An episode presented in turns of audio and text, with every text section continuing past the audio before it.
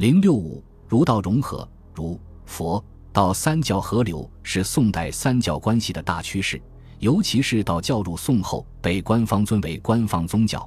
但其并没有关门自我发展，而是不断吸引和融合其他学派的思想。上文我们提到道教徒张伯端、曾造等人都表现出了三教合一的思想，同时大胆吸收儒家思想，充实和完善道教思想体系，这只是道教根据形势发展的要求所做出的自我完善的态势。但另一方面，也可以说是主要方面即儒家对道教的吸收，这是宋代文化史上的一个突出特点，也表现出了宋代学术的开拓兼容精神。我们有必要重点探讨道教和儒家的关系，宋儒对道教的吸收和认同。在宋代的政治生活中，道教被尊奉自不必多言，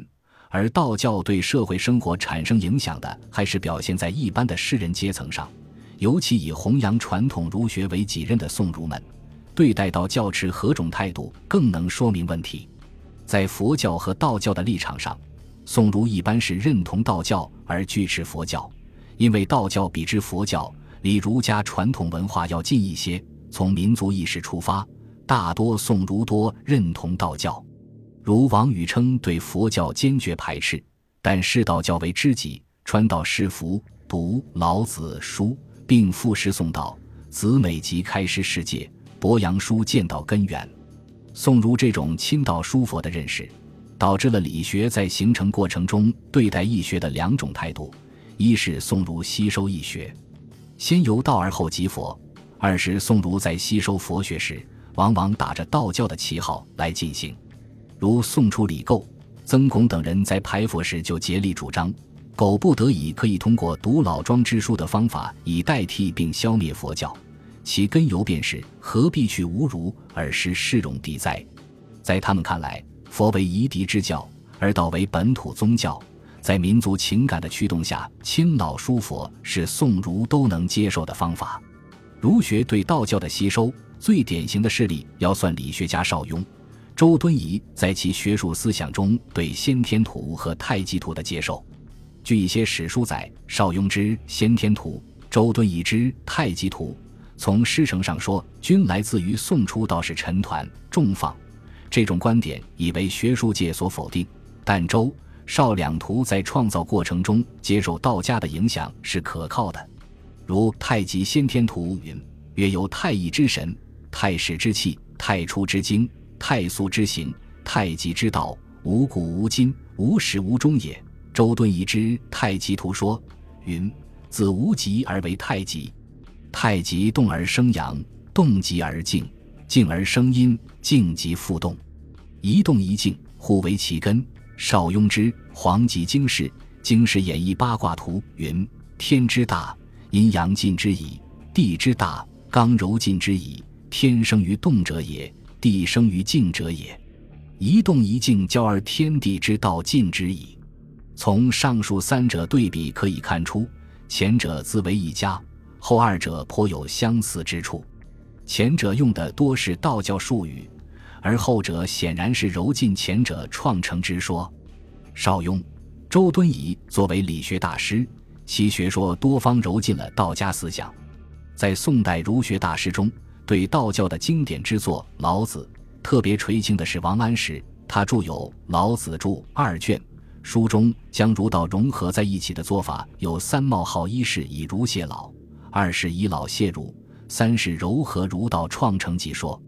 如王安石在解释道家的无为思想时，就明显地掺进了儒学的内容。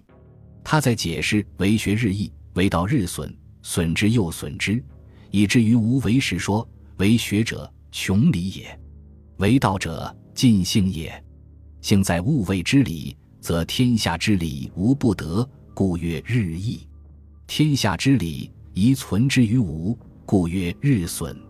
穷理尽性，必至于复命，故损之又损之，以至于无为者，复命也。他引一说卦中的穷理尽性以至于命解释到家之无为，从理论上把道家阐释为宋儒都可接受认同的性理之学。不仅如此，他还从社会政治的角度剖析道家的无为思想，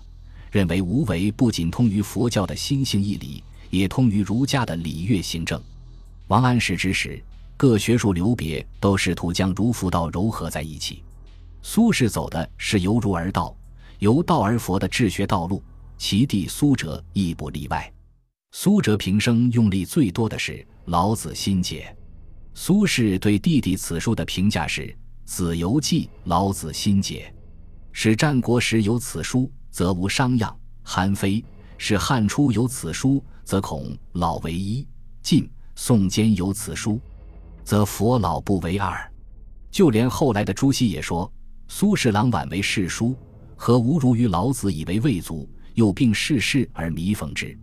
不论其是赞许或批评，大都承认苏辙在此书中糅合了儒释道三者的特点。可见宋儒在治学时大都原道入儒，儒道结合。其实这不光是宋儒的努力方向，宋代的道士们也是朝着这个方向努力的。如道士张伯端在《悟真篇》序中所言：“